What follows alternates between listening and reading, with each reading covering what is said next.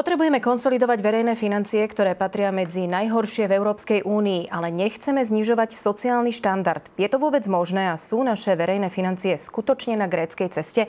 O tom sa v štúdiu 24 budeme rozprávať s bývalým ministrom financií Ivanom Miklošom. Dobrý deň. Dobrý deň, pre. A hneď na úvod vám teda dám otázku ako bývalému ministrovi financií. Boli naše verejné financie niekedy v horšej situácii ako v súčasnosti? Zrejme nie, zrejme v horšej situácii neboli. E, máme nie že jeden z najhorších stavov, ale čo sa týka deficitu, tak aj v Lani, aj v tomto roku máme najvyšší deficit spomedzi krajín Európskej 27.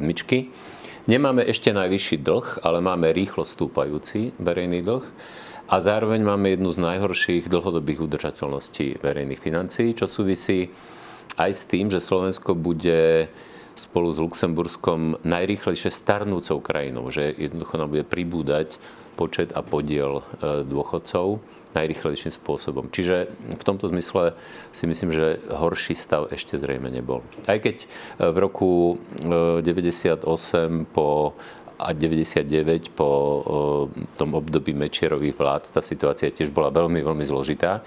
Vtedy štát neplnil svoje záväzky, neplatili sme faktúry a podobne. Vieme si povedať nejaké kľúčové faktory alebo tie najviac kľúčové faktory, ktoré nás dostali do tejto situácie? Áno, to je dobrá otázka. Tie, tie faktory sú aj dlhodobejšie, aj krátkodobejšie. Najdôležitejší faktor zrejme je dlhodobo od roku 2011 že sme v dobrých časoch, keď ekonomika rástla, keď štát mal väčšie príjmy, ako plánoval v rozpočte, tak vlastne všetko míňal a nevytvárali sme si rezervu na horšie časy. To je asi najdôležitejšia príčina. Čiže toto je jednoznačne politická zodpovednosť vlastne vlád, e, najmä vlád Roberta Fica tej druhej a tretej.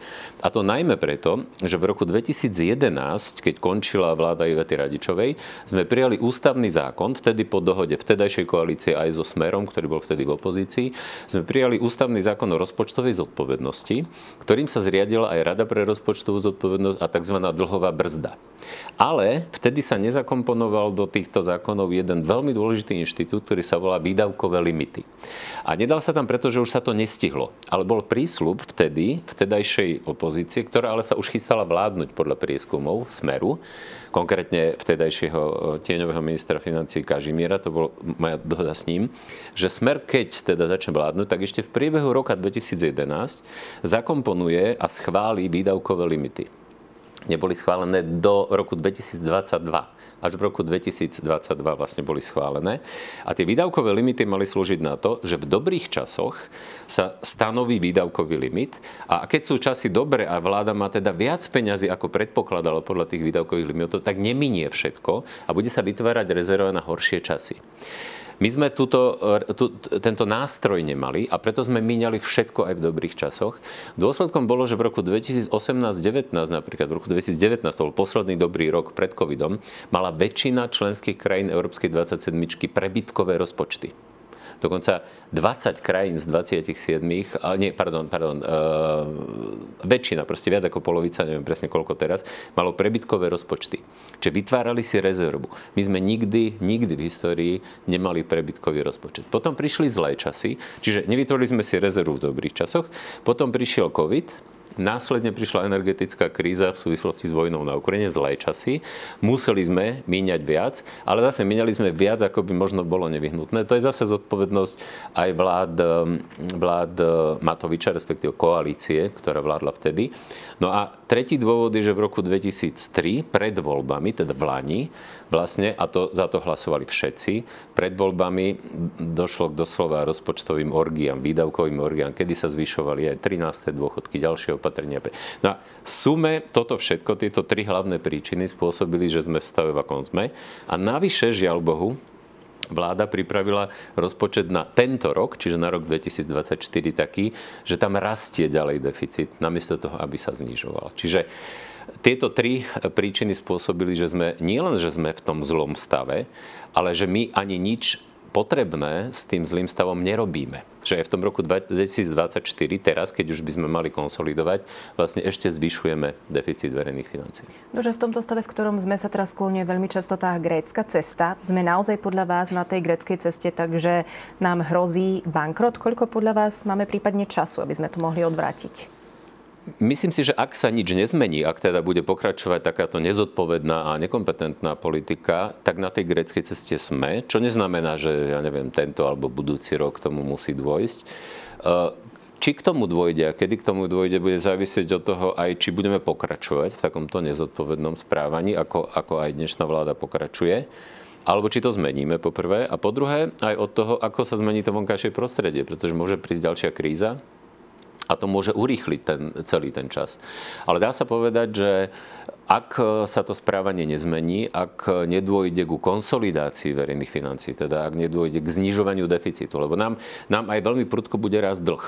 A dlh nám dokonca bude rásť aj vtedy, aj keby začali konsolidovať uh, vo väčšej miere, ako to, ako to dnes plánujú. Uh, tak vlastne potom by, potom by hrozilo, že skôr alebo neskôr, to by záviselo od tých vonkajších okolností, by to reálne hrozilo. A tá grecká cesta, pod tým si treba predstaviť jednoducho to, že štát by ľudovo povedané skrachoval, že by vlastne veriteľia odmietli nám požičiavať. A požičiavať si musíme, lebo my na jednej strane musíme prefinancovať nové deficity, to nám pribúda, ale my zároveň rolujeme aj ten starý dlh. Čiže on keď je splatný, tak si požičiame, aby sme splatili tie splátky a zároveň si požičiame navyše eh, o tie deficity. A práve tie deficity máme najvyššie, aj v minulom roku, aj v tomto roku, spomedzi všetkých krajín EU27 a aj preto nám ten dlh e, vysoko rastie. No a tretí dôvod, navyše prečo nám to tak rastie, je ten, že trhy to vidia, trhy sú nervózne a potom platíme prirážku. My sme si ešte pred dvomi rokmi požičiavali veľmi lacno. Aj peniaze boli lacnejšie celkovo,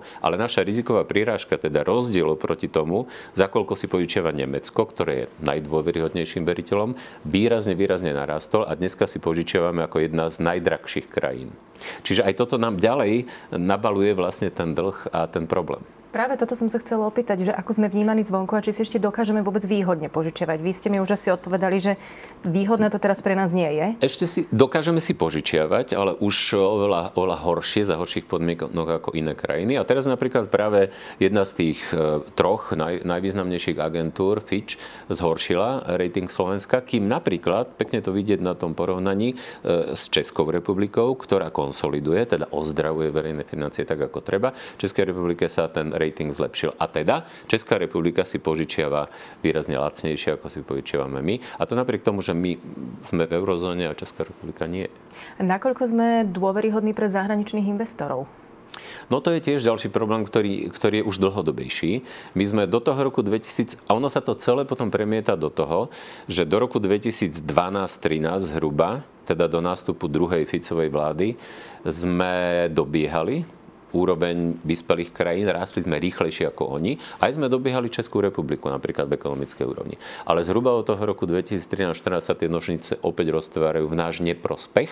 A jedna z vecí, ktorá je toho príčinou, je, že sa nám znížil a aj v porovnaní s tými krajinami na obyvateľa alebo na HDP e, máme nižší prílev zahraničných investícií. Pretože Jedna vec sú tí finanční investori, to sú tí, ktorí nám požičiavajú peniaze. A druhá vec sú priame zahraničné investície, to sú investície do nových fabrík alebo do modernizácie existujúcich fabrík. A tam tiež e, zaostávame. Podľa najnovších fiskálnych pravidel musíme konsolidovať rozpočet do zhruba 1,5 miliardy eur. Môžeme si tento objem peňazí priblížiť, priblížiť o divákom, čo môže znamenať? Áno, je to 1,7 miliardy eur, čo je asi, asi 1,3% hrubého domáceho produktu, teda toho, čo sa všetko v ekonomike za jeden rok vyprodukuje. Je to, je to veľa peňazí. E, veľa z toho ale pre tento rok je vlastne e, relatívne väčšina z tých 1,7 miliardy, aspoň podľa názoru odborníkov aj Rady pre rozpočtovú zodpovednosť, by sa dala, lebo je tam aj nejaká váta, nejaká rezerva v tom rozpočte. Problémom ale je, nie len rok tento, ale aj rok 2025 a 2026, pretože vláda si síce nakreslila, že ide znižovať deficit zo 6,5% na 6 a potom na, na 6, potom 5 a 4. Lenže problém je, že to nie je podložené žiadnymi konkrétnymi opatreniami. Tie opatrenia boli prijaté len pre tento rok, ale ďalší problém je, že tie opatrenia sú často aj dočasného charakteru, nie trvalé, čiže nezlepšia nám potom už v ďalších rokoch. A ďalší problém je v tom, že, že niektoré tie opatrenia sú nie sú tie najlepšie, sú škodlivé. Ak zvyšujete priame dane odvody napríklad, ktoré sa, sa zvyšujú, tak to zase ohrozuje ekonomický rast. Čiže nám to znižuje ten ekonomický rast a zmenšuje nám ten koláč, ktorý do budúcna budeme mať a ktorý by sme mohli, mohli prerozdeliť. Kde by sme mohli e, začať podľa vás najlepšie pri tej konsolidácii? Existuje prípadne nejaký manuál, ktoré kroky sa musia robiť ako prvé? Takto, e, čo sa týka manuálu, tak ten pripravila vláda Ludovita Odora, to sú tie známe LEGO opatrenia, kde vlastne pripravila všetky možné technicky realizovateľné opatrenia, ako na strane príjmov, tak na strane výdavkov. Lebo treba si uvedomiť, že znižovať deficit, čiže ozdravovať verejné financie, sa dá dvomi spôsobmi. Buď zvyšovaním príjmov, alebo znižovaním výdavkov je evidentné, že je potrebné, že sa už nedá urobiť to len na príjmoch alebo len na výdavkoch, čiže treba to kombinovať. Ale nie je jedno, aké opatrenia sa príjmu. Pretože ekonomovia sa napríklad zhodujú na tom, že ak zvyšovať dane, tak skôr tie nepriame dane. DPH, spotrebnú daň, environmentálne dane, nie priame dane. A ešte zhodujú sa aj na tom, že lepšou cestou je znižovať výdavky. Znižovanie výdavkov tiež nie je jednoduché, lebo veľa z tých výdavkov sú tzv. obligatórne, čiže zo zákona povinné. Navyše, ak má vláda ambíciu Eh, nepríjmať žiadne opatrenia, ktoré by sa mohli dotknúť ľudí a zároveň konsolidovať verejné financie, zároveň nezvyšovať dane, tak to sa jednoducho nedá, pretože nedá sa navariť, navariť eh, z ničoho. Takže ten problém, problém to je, že ak to bude táto vláda ešte ďalej odsúvať, čo v nejakej miere sa to ešte dá, o to horšie to bude aj z hľadiska toho, čo bude musieť príjmať buď táto vláda neskôr, alebo iné vlády, ale aj horšie z hľadiska toho, že to vlastne ohrozuje našu konkurencieschopnosť, náš ekonomický rast a že to vedie k zmenšovaniu toho koláča, ktorý potom rozdeľujeme. A k tomu zmenšovaniu relatívnemu, lebo my stále rastieme, ale rastieme pomalšie ako rastú iné krajiny, porovnateľné. A teda už dnes sme mohli mať oveľa viac na to rozdeľovanie, keby sme robili zodpovednejšiu a kompetentnejšiu politiku v minulosti. Takže bez toho znižovania súčasného sociálneho štandardu ľudí, alebo teda bez tých nepopulárnych opatrení, ako sa im hovorí, to podľa vás nebude možné? No, nebude to možné celkom určite. Už napríklad preto, že my máme teraz z troch dôvodov. Jeden z nich je, že vláda ignoruje tie limity verejných výdavkov, ktoré už máme schválené v, v, v legislatíve a vláda ich ignorovala. Druhý je trestný zákonník. A tretí, a to je konkrétny príklad, sú 13. dôchodky nám bola pozastavená, pozastavené posudzovanie žiadosti o štvrtú platbu z plánu obnovy, bolo Bruselom pozastavené a dôvody sú tieto tri výdavkové limity, trestný zákon a tie 13. dôchodky. Práve preto, že 13. dôchodky boli schválené ako trvalé, nie sú kryté v rozpočte a sú v rozpore, a to je v rozpore s našim záväzkom z plánu obnovy z minulosti. Čiže vláda už pripravuje teraz opatrenie, ktorým vykompenzuje náklady na trvalú platnosť tých 13 dôchodkov a ide to urobiť podľa informácií, ktoré boli aj zverejnené tým, že ide sprísniť podmienky pri predčasnom odchode do dôchodku. Čiže to je dobrý príklad toho, ako už sama vláda deklarovala, že ide prijať nepopulárne opatrenie a to je sprísnenie podmienok odchodu do predčasného dôchodku. Ale to nebude stačiť. To bude stačiť, to je len jedna z tých podmienok, ale tie výdavkové limity tie sú ešte tvrdšie a tie vyžadujú o mnoho viac šetrenia.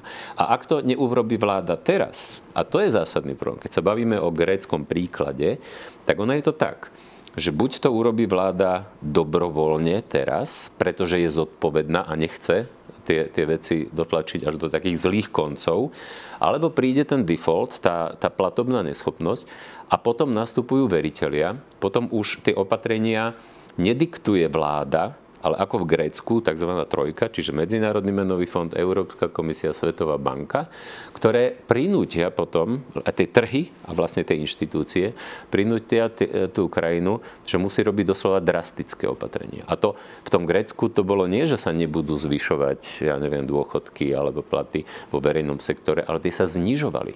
A znižovali sa o desiatky percent. Čiže to nie je nejaká len, len teoretická hrozba, ale proste ten účet za nezodpovednú a nekompetentnú politiku sa bude musieť zaplatiť. A žiaľ Bohu, my sme veľmi dlho už v období nezodpovednej a nekompetentnej politiky. Čo si vymyslíte, že je e, najnevyhnutnejšie urobiť? Alebo čo by mohla byť podľa vás tá cesta, ako to začať ozdravovať? No najnevyhnutnejšie je uplatňovať to, čo sme neuplatňovali od roku 2011 a kvôli čomu sme sa hlavne dostali do tej situácie, v ktorej sme. A to sú tie výdavkové limity. Ale z hodovknosti práve teraz, keď tu sedíme, tak mi piplo pred asi hodinou, že parlament neschválil výdavkové limity. Odmietol schválenie e, výdavkových limitov. Čiže výdavkové limity, ktoré ale by znamenali, že teda je určená suma maximálna, ktorá sa dá minúť a tá by bola menšia, ako je suma, ktorá bola schválená už v rozpočte.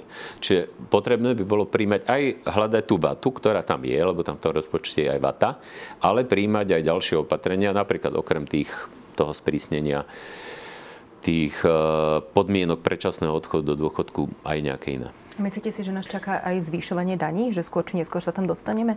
No, my zvyšovanie daní už zažívame, veď vláda zvýšila dane, aj tie jednorázové, ja neviem, e, tí, tí, tie veľké podniky a banková daň a podobné odvody sa znížili, zvýšili zdravotné, čo je vlastne tiež, čo sú vlastne tiež dane, dane a odvody sú v jednom balíku. E, a obávam sa, že nás e, čaká, čaká aj zvyšovanie ďalšie. Čo, čo je zase dôležité, ktoré dane, nie, nie je to také jednoduché. Napríklad e, technicky jednoducho sa dá zvýšiť DPH, to je ale nepopulárne. E, máme priestor, určite máme priestor v daní z nehnuteľnosti napríklad, ktoré sú u nás veľmi nízke v porovnaní s inými krajinami, ale zase ak má byť zdanenie nehnuteľnosti efektívne a spravodlivé, tak by malo súvisieť so skutočnou trhovou cenou. Nemáme cenové mapy. Napriek tomu, že už, už, už sme koľko? Od novembra 89, 30, 5 rokov a hovoríme o tom neustále. Napríklad stále nemáme cenové mapy, na základe ktorých by sa dala e, spravodlivo a efektívne vyberať dan z nehnuteľnosti podľa skutočnej trhovej, trhovej hodnoty. Takže, ale, ale áno, dá sa povedať, že len výdavkami sa nám, e, alebo úsporou na výdavkoch sa žiaľ Bohu už konsolidovať e, zrejme nebude dať dostatočne rýchlo a dostatočne efektívne. Myslíte si, že sme pripravení na scenár, keď teda dôjde k najhoršiemu a už nebudeme môcť vôbec nič financovať z peniazy, ktoré nám prídu z únie, že budeme vlastne len my uh, odovzdávať, ale nebudeme vedieť z nej čerpať?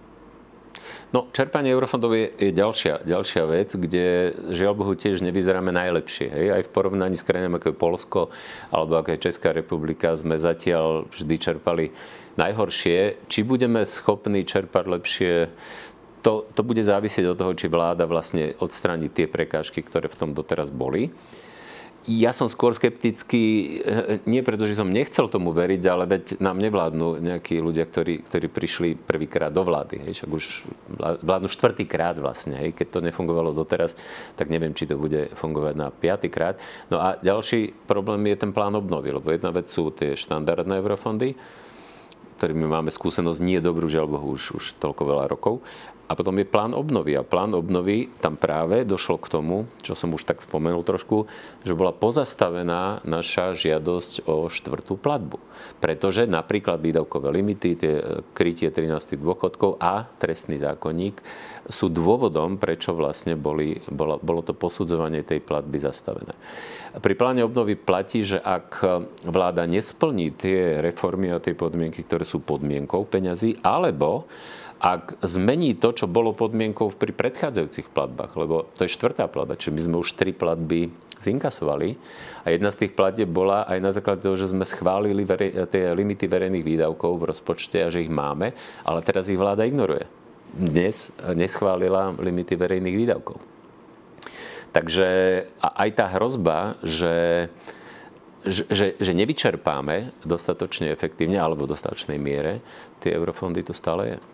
A tam vlastne na to sú naviazané tie ďalšie platby, takže to môže nastať taká poriadna snehová guľa ešte tak. v tomto celom. Presne tak. Treba povedať, že tam sme, tam sme na tom neboli zlé. Že to, že už máme žiadosť o štvrtú platbu, to sme medzi najlepšími. Sú krajiny, ktoré ešte mali len jednu platbu, dve platby, ale presne ako hovoríte, tam sa môže stať dokonca, že, že, že nejaké veci môžu byť aj spätne vymáhané. Ak boli za niečo, čo sme síce plnili, ale teraz sme to zmenili a zvrátili. A ešte posledná otázka. Je podľa vás na Slovensku nejaká politická vôľa, ale aj odborný potenciál robiť konsolidačné opatrenia alebo zásadné reformy, ktoré budú bolieť? No, e, technicky, technicky to problém nie je, to je politický problém. Technicky tá Odorová vláda tá pripravila všetky možné možné, možné veci, z ktorých sa to dá vyskladať. Čiže a v zásade nie len pri ozdravení verejných financií, ale celkovo platí, že väčšina tých víziev a problémov je politických, nie technických. Čiže my technicky vieme, čo sa dá robiť, čo by sa mohlo urobiť, ako to robiť. Len otázka je, či je politická vôľa, odvaha a aj kompetentnosť vlastne to urobiť. Ďakujeme veľmi pekne. To bol bývalý minister financí, pán Ivan Mikloš. Ďakujem ešte raz za návštevu. Dovidenia.